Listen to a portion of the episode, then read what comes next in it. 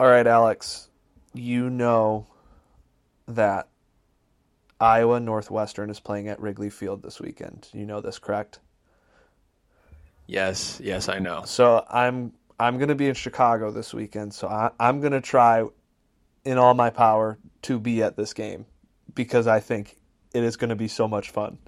I have my sources, I have my people, so maybe maybe we'll do a little bit live on site from the the crown jewel of the Big Ten West. Um, but I do have a question for you because Iowa Northwestern at Wrigley Field, very odd, but also kind of a cool concept. Give me your number one college football matchup and location. And this can be, I'm assuming because we're using this as an example, it can be any location. Like, doesn't have to be a football stadium. Doesn't have to be a football stadium, but it has to be feasible that the game of football could be played there.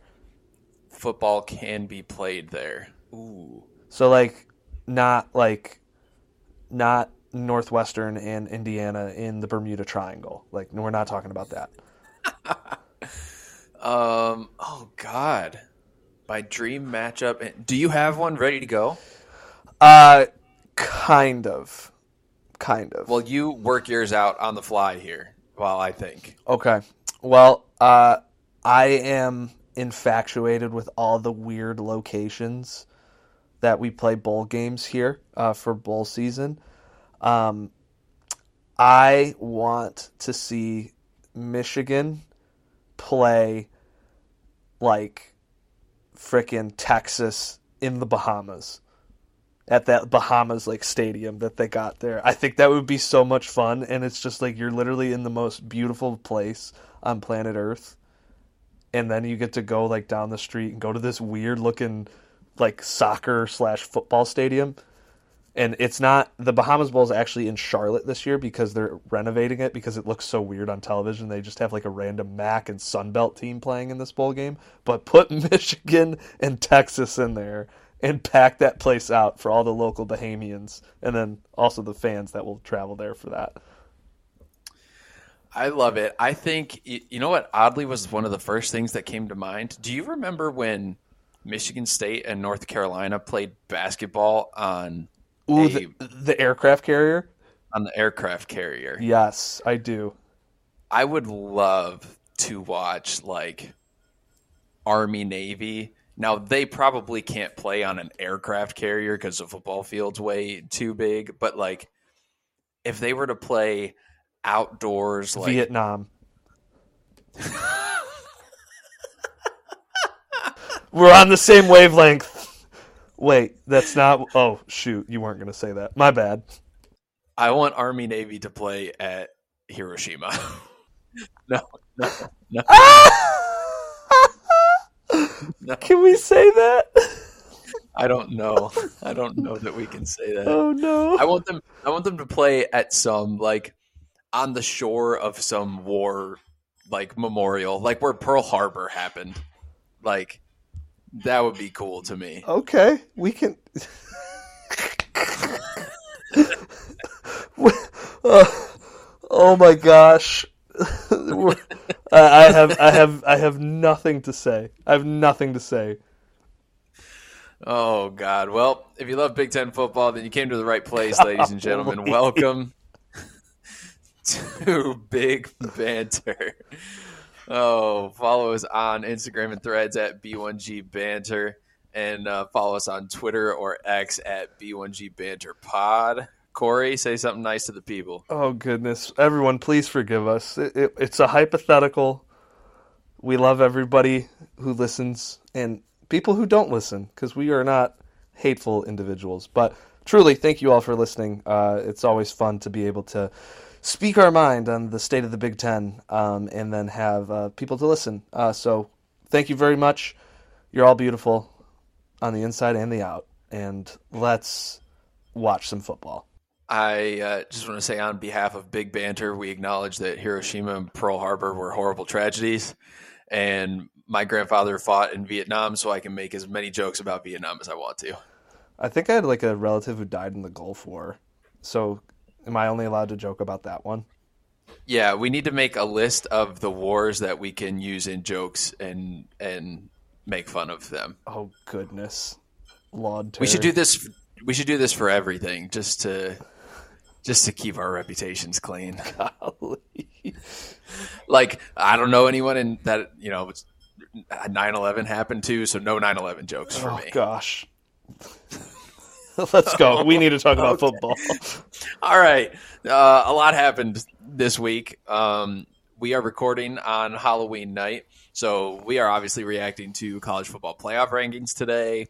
We have Jim Harbaugh potentially signing a record breaking contract in the midst of this investigation. We have Brian Ferentz news. We have actual Big Ten games that were important that happened this weekend. And then Big Ten West shakeups. So much. So let's start with uh, let's start with the little news or compared to CFP rankings and stuff. So Brian Ferentz, it's been announced he's going to continue through this 2023 season, starting his Derek Jeter esque farewell tour, and then he is out at Iowa. He will not be returning as the OC because they're averaging about 19 points per game right now, which is about a touchdown shy of what he was supposed to meet. Um, none of us are surprised we are all very happy, I think. I think this could potentially be a really good thing for Iowa. But Corey, you were talking about a potential chain reaction here involving, uh, well, Brian's father, Kirk. So what have you got? So, if you're looking into the Iowa chat room circles, Twitter, X, all of those things, um, there is the growing um, narrative that Kirk Ferentz was a blindsided by this news, which I don't necessarily know how you can be blindsided by this news, um, but I would think the idea is that he feels like his like chain of authority has been questioned, I guess, because the interim Iowa athletic director had to step in, uh, and uh, she Beth Betha Gates is her name, G O E T Z. Uh, I need clarification on how to pronounce that, um, but she stepped in and then made a statement on behalf of the university saying that you know we're going to keep Brian until the end of the year, but we want our fans, boosters, and everybody who you know supports the Iowa football program to know and understand that this this this time period will be coming to an end. Which kudos to her because I think we've been saying this all year, and especially Ethan has been saying this all year. Like, when are the boosters going to stand up for this and put an end to it? And we have an interim I repeat, interim athletic director saying, um, nope, we're not going to do this anymore. Uh, your offense doesn't know how to uh, be offensive, um, and you know we need to stop this. So They they know how to be offensive. yes, they do, and uh, they cause their uh, very Homer uh, announcers on the Varsity Network radio um, feed to be like, oh gosh, we have to watch the Iowa offense now on the field. So great news for Iowa fans. I think they can breathe a sigh of relief. But uh, again, to the Kirk Ferentz piece, a lot of it was like, I, I think the words he used, he felt like he got hit by a bus, which, I mean, yeah, you got to fire your kid. That's sad. Um, but also, like, come on. Like, your football team was literally suffering because your inept son was running a part of your program. Um, I have seen some things that, you know, Brian was a very good offensive line coach before he was an offensive coordinator. Um, so maybe he will get a shot someplace else that isn't Iowa to be, you know, that offensive line coach again. And there still could be a future for him. We don't know. But it seems like for both of them at Iowa, it's coming to a close. Once we know for a fact one writing might be on the wall. Yeah, this is a very good announcement to make because I'm sure everyone was wondering in the back of their mind, like, okay, obviously they're not going to hit 25 points per game. So are we just going to like rip the band aid off or are we going to suffer through the rest of the season? And I feel like announcing this is very much a like out of respect for Brian and Kirk. We're going to let him finish the season and, you know, not just pull the, the rug out from underneath him, but at the same time, out of respect for our fans and boosters, like you said, we have to let people know that we understand how bad this is and we're not going to allow this to continue. So, with Brian going out the door, like you said, you know, Kirk has been blindsided. It begs the question: Is Kirk going to leave voluntarily? Is there is there going to be a mutual like, yeah, this ain't going to work now because this is awkward, and also we want our football team to be better? Because Iowa also has to think to themselves: Luke Fickell has now joined the conference. Matt Rhule has now joined the conference and has Nebraska in a place I did not think Nebraska would be in their first year. Oregon is joining the conference with Dan Lanning, USC with Lincoln Riley. I forget Washington's coach's name, but he's really freaking good and has Washington playing great football.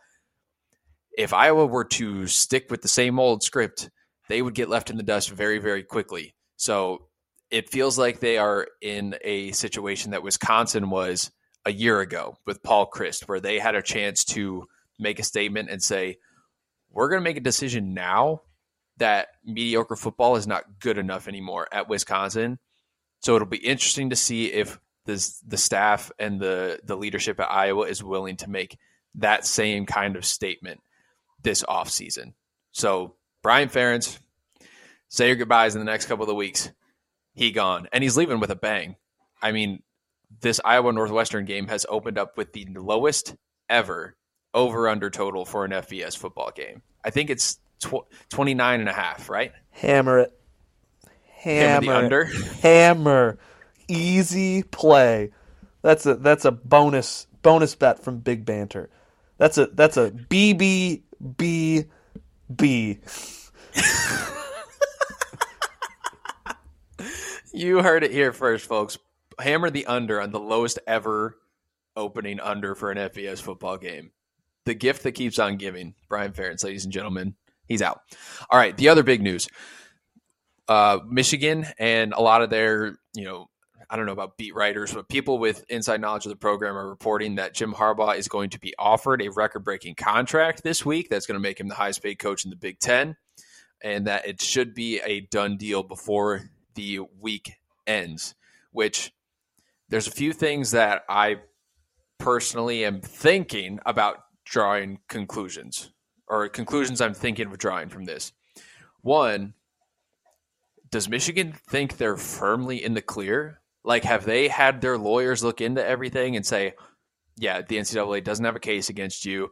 Jim's going to be fine. You guys will be fine. At most, Connor's going to be, well, Connor's going to be gone anyways, but like at most, the NCAA will punish him and you guys are in the clear. So go ahead. Make Jim Harbaugh the highest paid coach of the Big Ten.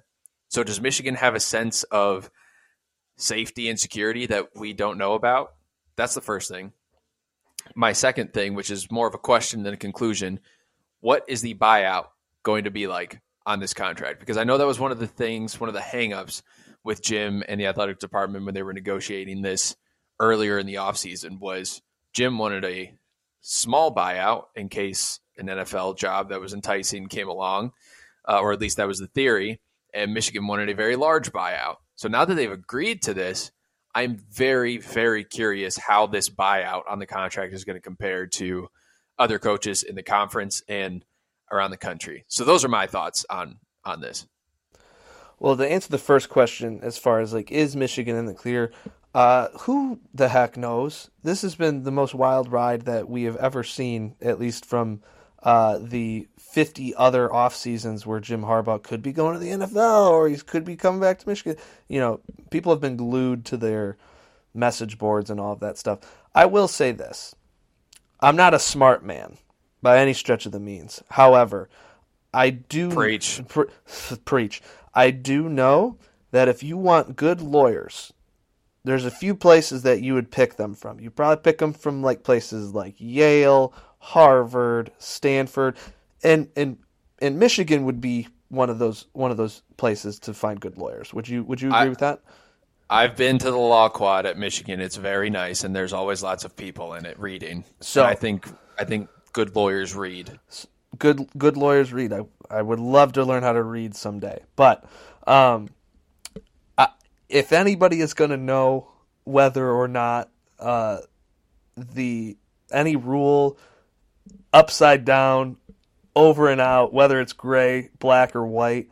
If anybody's going to know it, it's probably those selection of of lawyers there. So I think you're correct in saying they've looked at this rule that they're being accused of breaking, and it's like, hey, like what they're going to book you on is minimal, and if they try to book you on anything else, we're gonna we're lawyering up and we're gonna we're gonna put an end to this nonsense. So that's question number number one, and then question number two. Uh, kind of answers the same with question number one is I don't think anybody really knows. For whatever reason, we get all of this information from the Michigan program from these insiders, and it seems to be fairly accurate, but we have never got an inkling of information about a buyout. Right? We've never got an inkling of information about even some contract details. It's like, oh yeah, we signed a contract. It's like, okay, well, what exactly is the contract? It's like, okay, we have the basics and we don't really have anything else. Uh, to me, I, I, I mean, everybody's expecting a massive buyout. I, I think it's going to fall somewhere in the middle because I don't think the narrative of oh is Jim Harbaugh going to go to the NFL is going to really die down until Jim is done coaching. I think we're just going to get that every year, but to subside it is what I think the you know the Michigan athletic program is trying to get at. So they're going to settle on a number in the middle that is substantial, but not substantial enough to not stir up the rumor mill every year. It'll be less than, so it won't be like, oh, like he, he's interested in the Broncos job. It's like, well, if he's interested in the Broncos job, he's going to have to have like, they're going to have to pony up 14 mil or whatever the number is. I don't know what the exact number is, so don't make me look like an idiot. But um, it's going to fall somewhere in the middle. Not enough to completely dispel NFL rumors, but enough to make it seem like if we get those rumors that something legitimate is actually happening. Yeah, I think that is well said. And uh, with that, let's ditch the news because the first edition of the college football playoff rankings came out today. So we'll let you know where the Big Ten teams are at, and then I'm going to give you. I don't know. Should, I just rattle off all top 25, or is that too much? Too much. Just do the top 10. Okay, I'll do the top 10. Well, I'm going to have to go a little beyond that because Penn State didn't make it. E. Awkward. Oh, God. You did that on purpose. okay, so at 11 is Penn State. At 10 is Ole Miss. At 9 is Oklahoma. 8 is Alabama. 7 is Texas. 6 is Oregon. 5 is Washington. So Washington is the first one out. Here we go. The top four. Number four, Florida State. Number three, Michigan. Number two, Georgia. And number one, you, the people, your Ohio State Buckeyes. The Ohio State Buckeyes come in at number one in the college football playoff rankings. It tasted like vinegar saying it, but we're an unbiased podcast. Blah, blah, blah, no, we're not. no, no, we're not. no, we're not. I hate those guys. Um, initial reactions from you, Corey.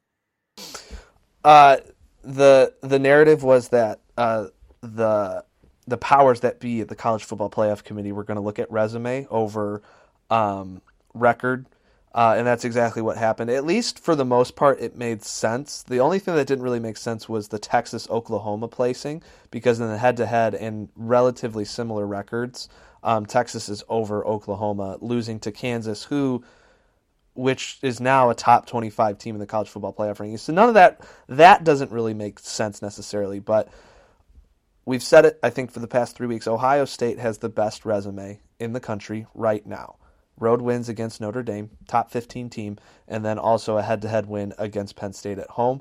Um, have they looked good doing it? Not necessarily, but they've won the game. And at the end of the day, uh, it doesn't matter uh, how good you look when you win games. It matters that did you win the game? Because I'm sure everybody would take a national championship if that meant they won every game by one point. I would take that nine times out of ten. That's what Ohio State's doing right now, um, and they're playing the teams that they are scheduled in front of them uh, that have the records and the the resumes that are you know how it's played out, um, and they got rewarded for it. So congrats to them. Um, Georgia and Michigan's schedule are two of the toughest remaining schedules in the country. I believe Michigan is the number one toughest schedule remaining out of anybody in college football. So these rankings are going to change. It's the very first one. What I would have been upset as, as a Georgia and a Michigan fan, um, if those two teams were left out of the playoff. And I think only one of them would have been left out because there's only four undefeated teams. Or, yeah, there's five undefeated teams right now. Um, and Georgia was number one preseason. They haven't lost. You're not going to drop them. Michigan was number or number two preseason, and they haven't lost either. You're not going to drop them. So you're going to have to play your way in if you're another undefeated team on the outside. Uh, but this is why we play the games. So I'm not too wrapped up in a rankings, especially the first college football playoff rankings now, because everything is going to get flipped upside down on its head. Um, but for the most part, I think they got it right. Yeah, the first initial rankings are always funny because at the end of the day, they don't really matter, right? Like they they kind of matter, but all of this we always argue about all of these different scenarios, like everyone does, national media, us, everybody. But at the end of the day, this all works itself out. Like I I can only remember one instance in the playoff era where there was actually a real significant debate on who the number 4 team was going to be and it was I believe the first edition of the playoff where it was Ohio State or Baylor um, when Baylor had a really really good year. But outside of that, everyone's top four always seems to be a really consensus top four. So, to these rankings though, I was very happy that Ohio State was number one because I I wanted the commitment from the committee to be like you said. Uh, you we want you to play tough teams we're going to put the the weight of the rankings in the resume. And you listed off who Notre who, who Ohio State has beaten, Notre Dame being one of them, and then uh, Penn State at eleven. So two top fifteen teams. That's the best resume in the country right now. So that should be the number one team in the college football playoff rankings right now. Now, in terms of style points, they get zero. But the committee is telling you we care more about the resume than we do about style points. I was a little bit I shouldn't say I don't know. I was a little bit disappointed that Georgia was above Michigan because while Georgia's played a slightly more difficult schedule than Michigan, they still haven't played or beaten a top 25 CFP team just like Michigan. And Michigan has been more convincing in their wins. So personally, I would have had Ohio State one and then Michigan two and then Georgia three. But at the end of the day, it doesn't really matter all that much so I was confused a little bit with some of these some of these teams that played head to head. And some of them are ranked according to how they played that game and some of them are not. Like Washington and Oregon, they are ranked how they played that game. So Washington is 5, Oregon is 6 because that head to head the CFP is basically telling me that head to head matters. But when I look at Oregon's schedule, they have beaten uh, Utah, who is at where are they at on this list? They are at 18 on the CFP rankings. Washington, Oregon's the only team they've beaten. It's a better win than Oregon, but they don't have, haven't played anyone else yet. So I feel like you could have made a case that Oregon has the more recent better win. They looked better. The Washington game was a toss up you could have put them above, but they're respecting the head to head. Okay, I get it. They respect the head to head. But there are games in here where they didn't respect the head to head. Texas OU, you mentioned it. They didn't respect the head to head. Now OU lost an extra game, but it's it. Tell me what matters more to you: what's happened outside of that game, or what happened in the head to head game. And I feel like the CFP committee is always very inconsistent when it comes to that. Yeah, they're very inconsistent. They need to get to that basis because I, if you are going down to one team, and like this is how conferences, like the championship games work, like one losses and you're tied, who won the head to head? Then that means you go. So if we have an instance like that with a Washington and Oregon, and they have the same record, because generally after a full season, especially if you're in the same conference, you're going to play the same level of competition. So like your schedules are going to even out, right? So if anything, I guess like the the pre-final rankings is just where things are at right now. Maybe that's what we need to understand as fans. But like what's crazy is like the head to head's not going to matter right now, but it'll matter like the last rankings, which is kind of weird and funny, I guess, especially if you have the same record. So it's a jumbled mess. It's supposed to start conversation, dialogue. Um, I'll I'll say this. I know we weren't going to talk about the rest of the top 25, um, but Air Force undefeated. Go Air Force. We we love the troops. Um, should be ranked higher in my opinion. Uh, and can we get some justice for James Madison? James Madison, I believe, is seven or eight no right now, and because of their move up from the FCS level, or uh, I don't, I don't, I can't, I can't tell the one B or whatever level it is.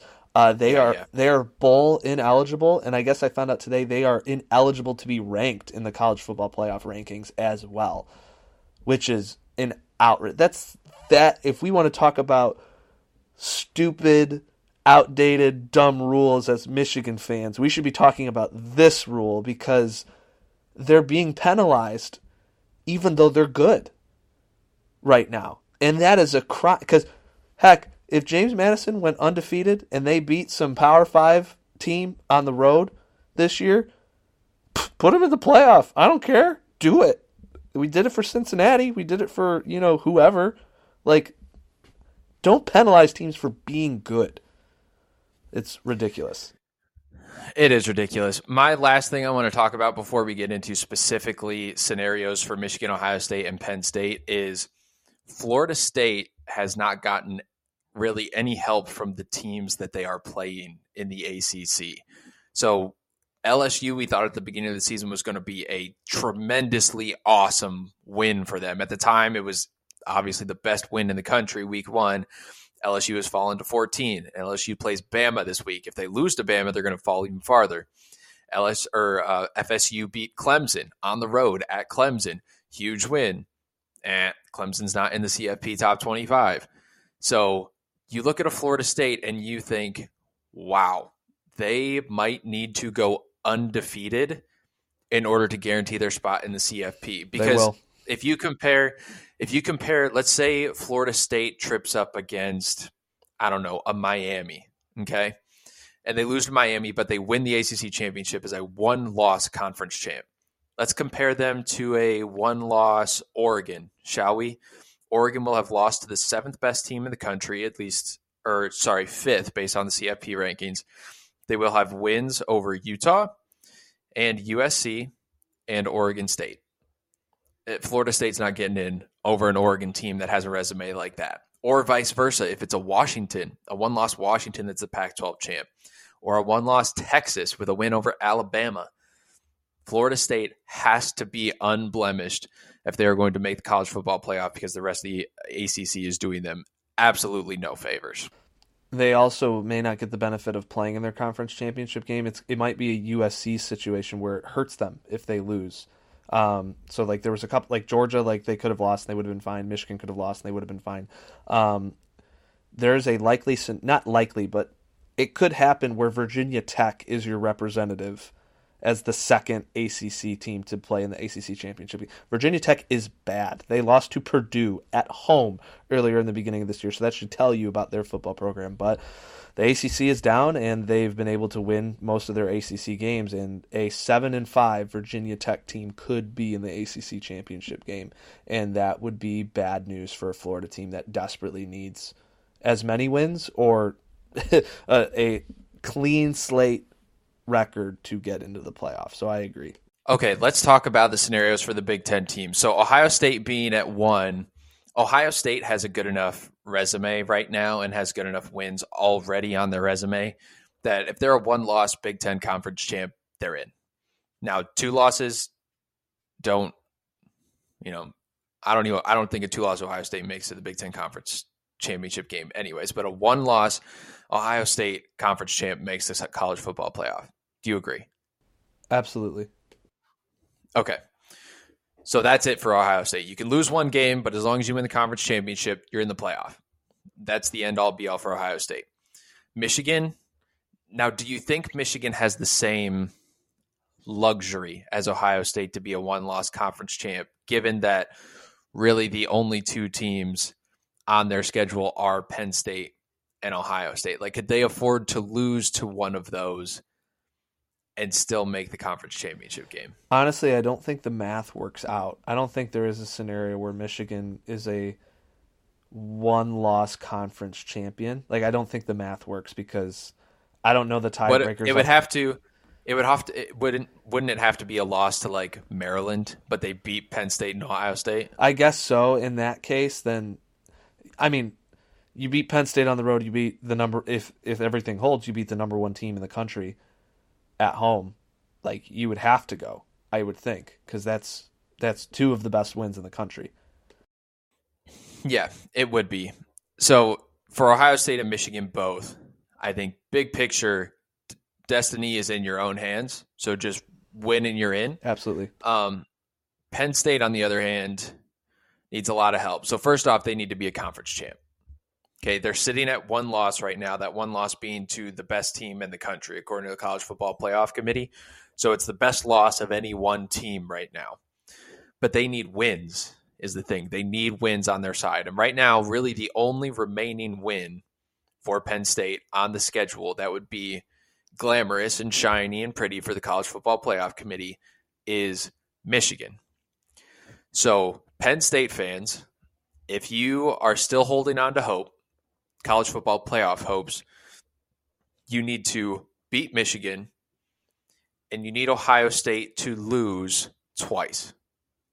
Theoretically or realistically, one of those times would be to Michigan, and one of those would be to one other Big Ten team on their schedule.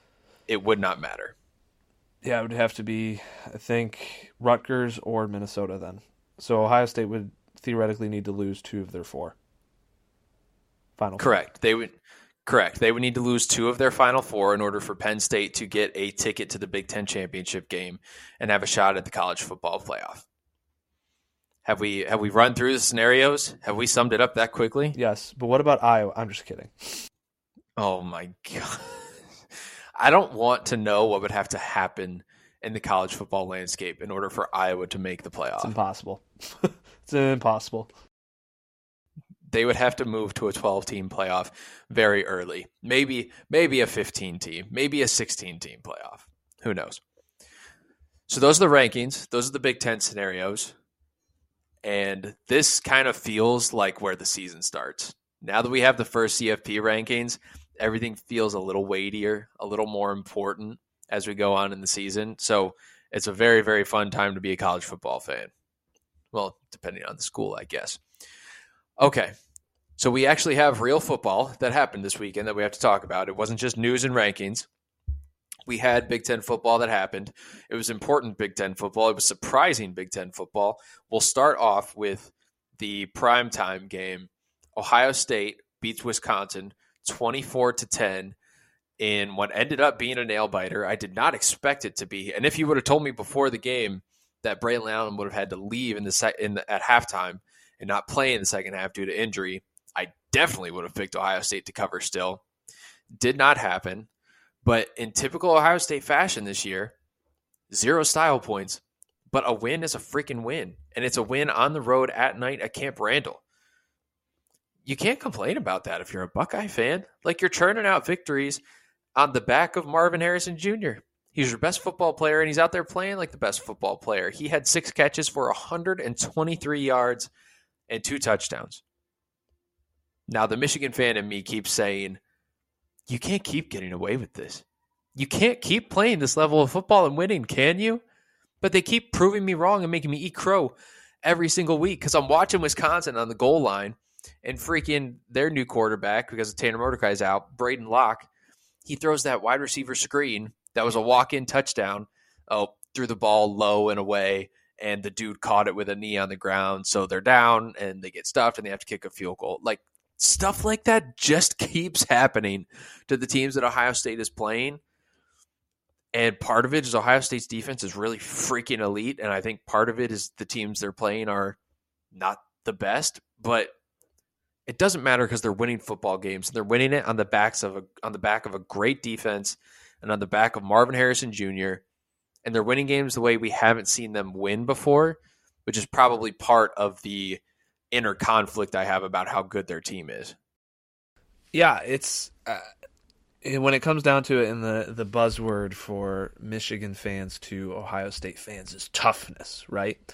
These are tough wins that are churning out here. These these by the hair on your chinny chin chin, um, and you're you're figuring it out as you go. Like, yes, you do have literally the most talented player in all of college football in Marvin Harrison. That is well documented. Um, but still, a wide receiver is not going to win you games alone. Like you have to you have to get uh, support from the rest of your supporting cast. Uh, you know, McCord has done what he's needed to do, a la a uh, Cade McNamara.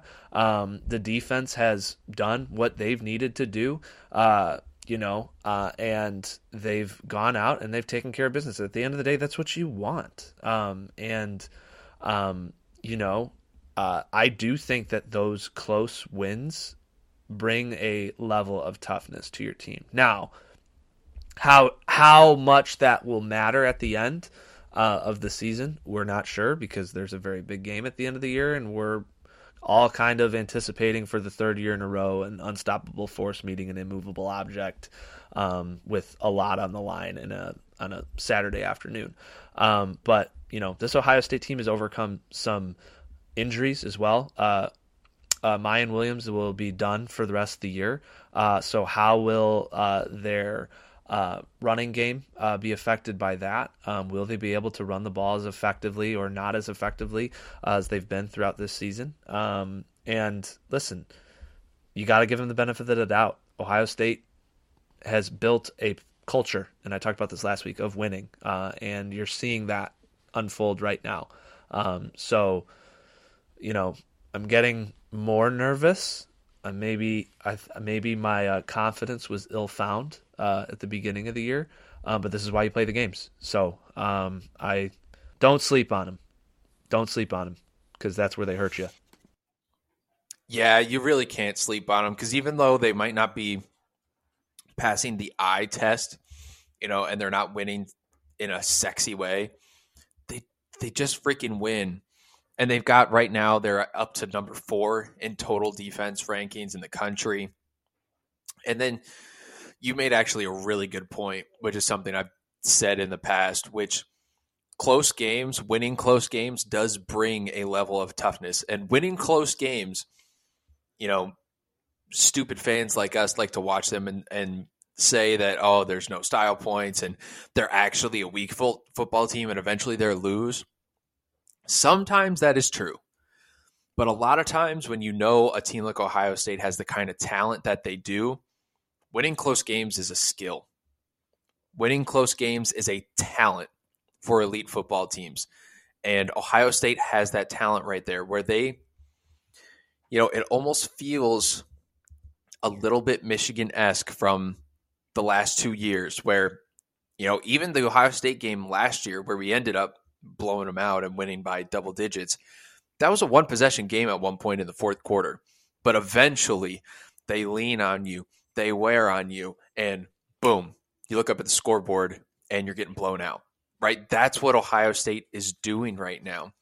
And you mentioned Miyan Williams, that hurts a lot. If TreVeyon Henderson stays healthy, that would be big for them because I forgot to mention his stat line. He just casually had 162 rushing yards, uh, 45 uh, receiving yards, and one touchdown against Wisconsin. Like, no big deal. Your first game back healthy, and you do that.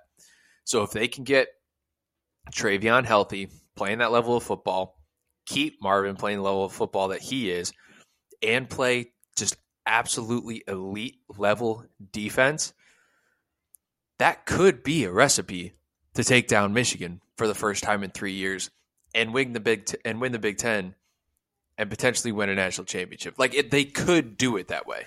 I, I, do want to say one thing because I was I was driving again this weekend and I was listening to the pregame call for Wisconsin Ohio State uh, and the Wisconsin guys were talking about like okay how do you bottle up this uh, Ohio State offense?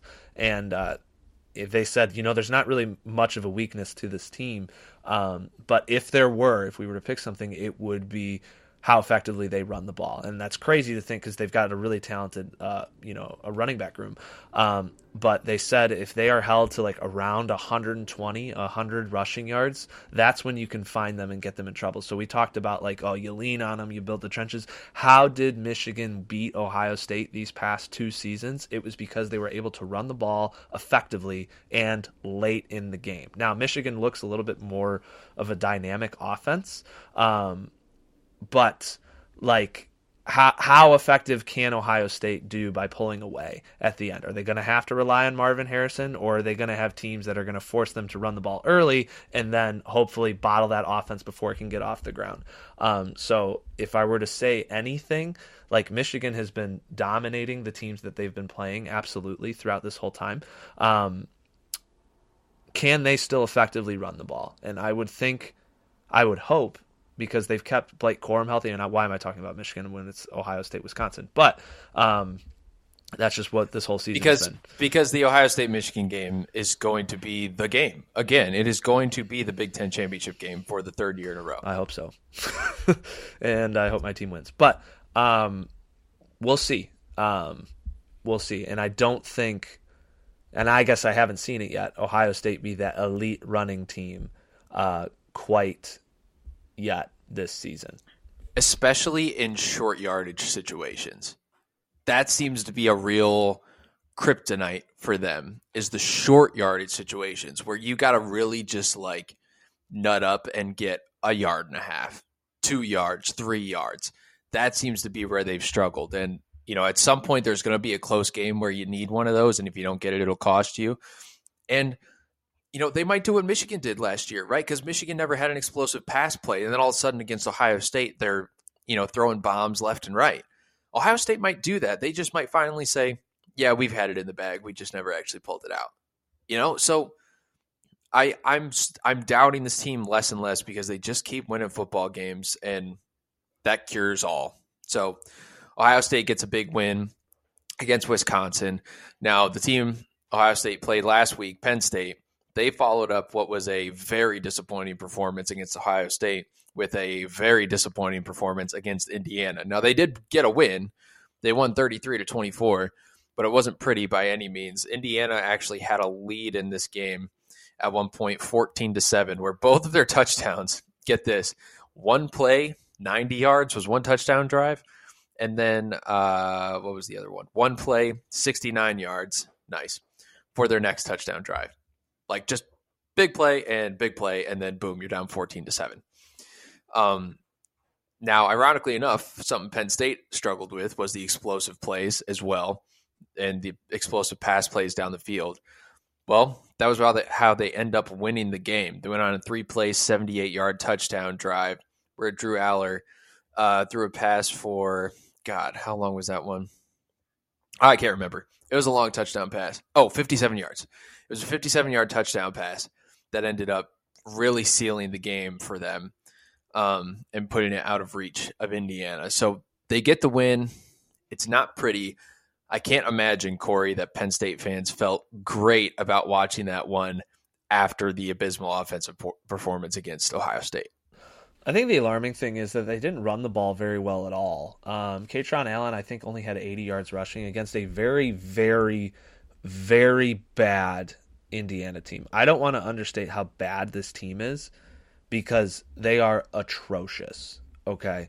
So, uh, I think we were all shocked that Indiana kept this. I mean, this was a super lock for us uh, last week on the pod, and the fact that Indiana was winning in Happy Valley at very much at any point in this game was alarming.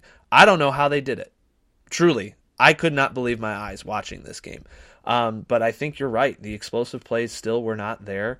Um, Allar's stat line looked. Uh, if you look at just the stats alone, um, you'll see, and I guess you'll you'll focus on that he had a pretty good you know game 20 of 31 for 210 yards and three touchdowns but he did have an interception um, it was just weird the whole thing was weird and they and like indiana kind of bottled him up and they you know, they forced a non-explosive offense to, you know, even more so to make sure that it wasn't going to be explosive. But then, like it happens most of the time for Indiana, everything kind of unravels and the talent takes over. Um, and Penn State was able to just rely on their talent. Um, because kudos to the Hoosiers. I think that was their best complete game that they played all year, um, and it came up in a loss. Um, but I think that just shows you that you know Tom Allen needs to go, um, and I, I, I feel like two back to back performance. If it, it's it's different if it's one performance. Okay, it's a slip up. Uh, it's you know I, am not going to say a fluke, um, but I think you're seeing the true colors of this team. They got they had high expectations, you know, a lot of things on the line going up against Ohio State, and they lost. And the response was barely beating a putrid Indiana team. I think that says a lot about Penn State and how we should view them moving forward.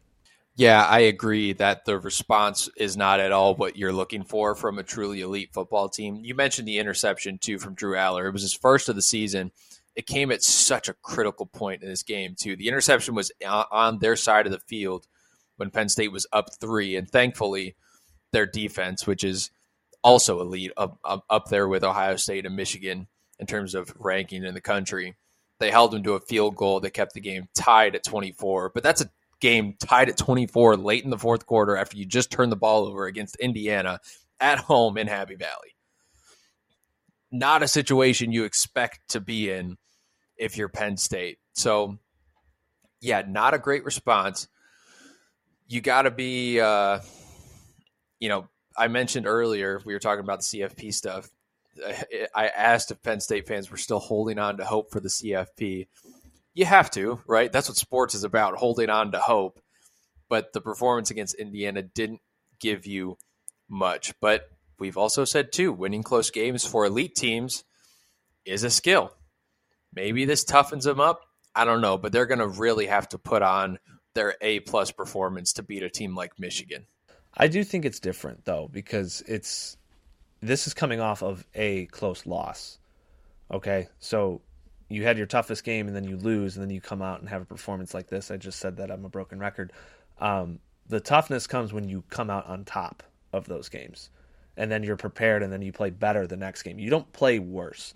I think I'll call it now, I guess. I, I just don't think Penn State, at least right now, is ready. I mean, everybody was ready to crown Drew Allar as like the the you know the next best thing in the Big Ten, and I think he can be. I think, I mean, just judging by that, this is this, his first interception all season. Like he can be a very effective quarterback, um, but the team is just not ready. Uh, Allen and I think Singleton still have one more year if they don't go to the draft, which I, I, I mean, who knows?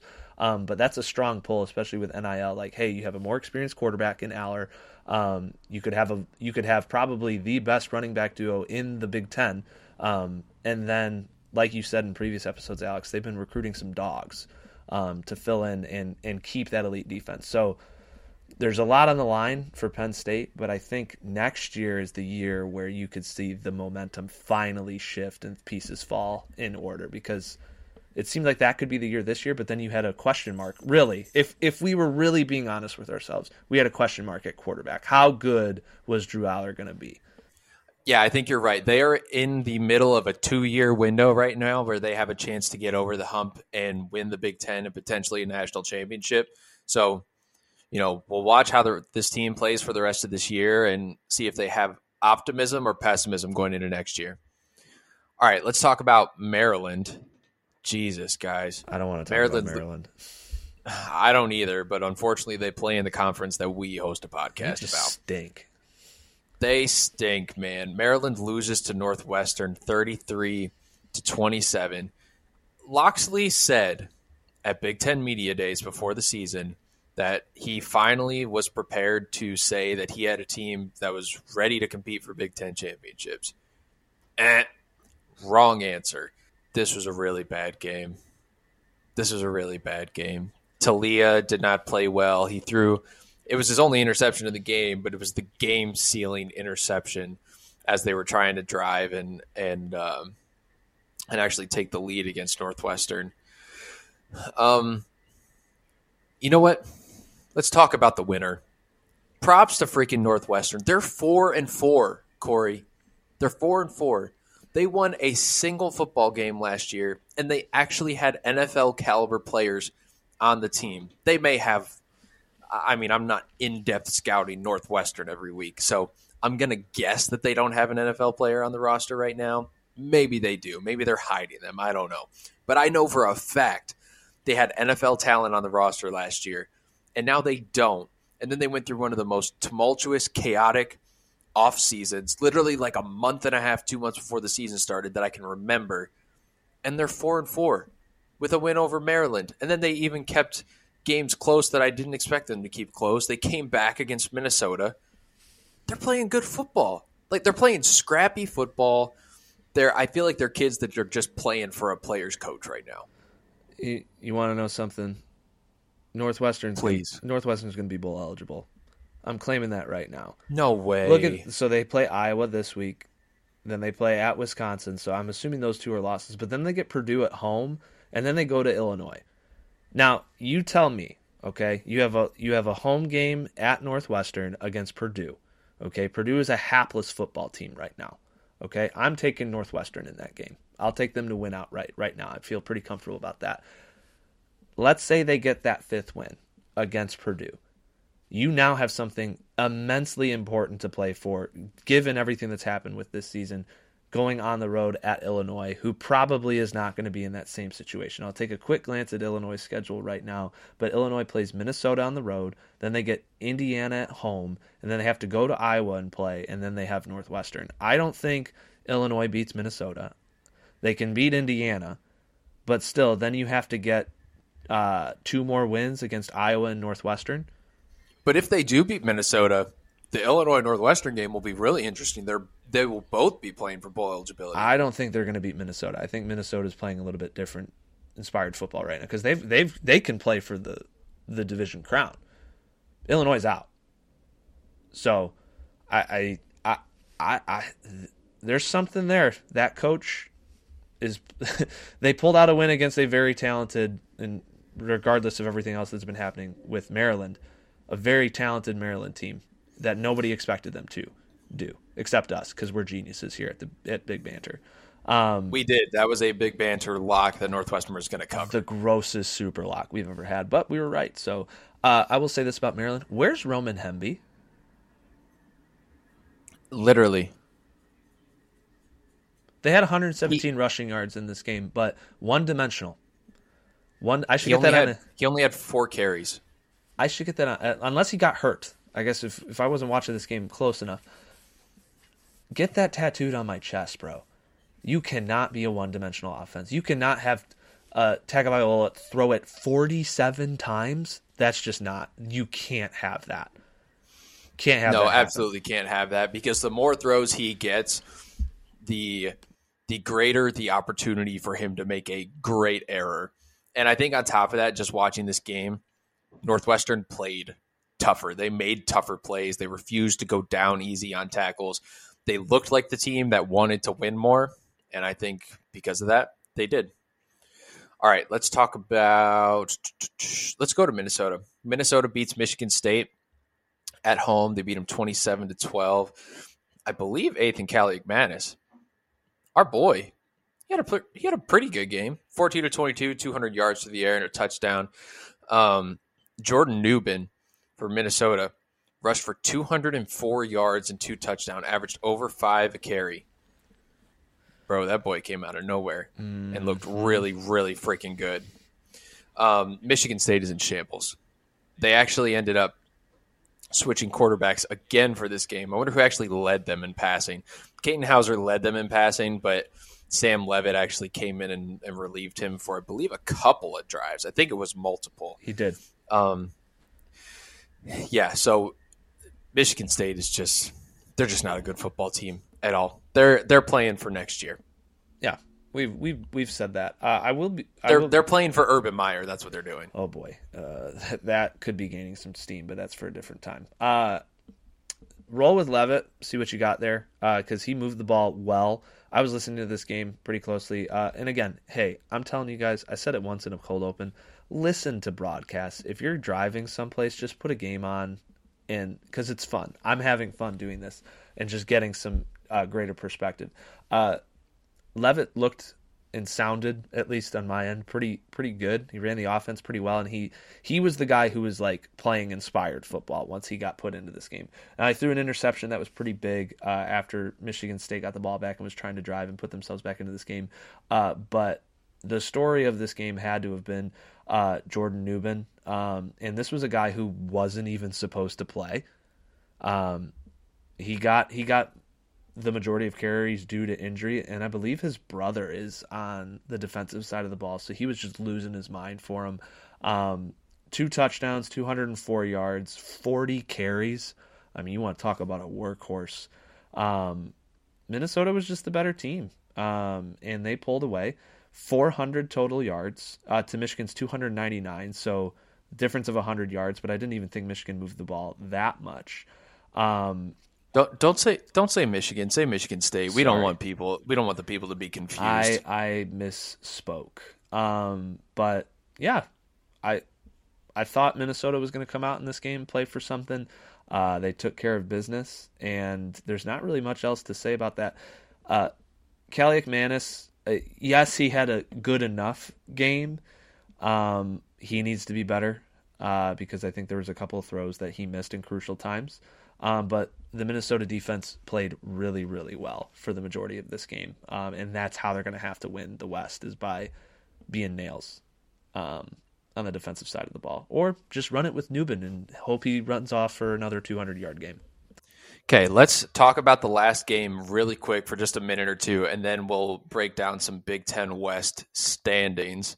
Um, let me get those pulled up on my computer real quick while we talk about the Nebraska Cornhuskers. They beat Purdue 31 to 14. I don't want to focus on Purdue. They're bad. We know it. But Nebraska, see, I I picked the under, I believe, on Nebraska's win total. I forget what the exact number was, but I believe I picked the under because I said it doesn't go well in Matt Rhule's first year at particularly a college destination because here are the last two places he's been in college and what his win totals were in his first three years. Okay.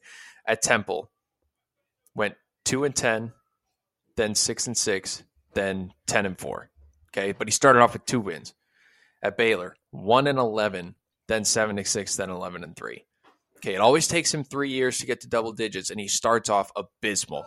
One win in his first season at Baylor. He did not take over a good Nebraska football team and he also took over a Nebraska football team where he made the wrong quarterback decision for the first two weeks. And now they're five and three, and they're going to be bowl eligible more than likely at some point this season.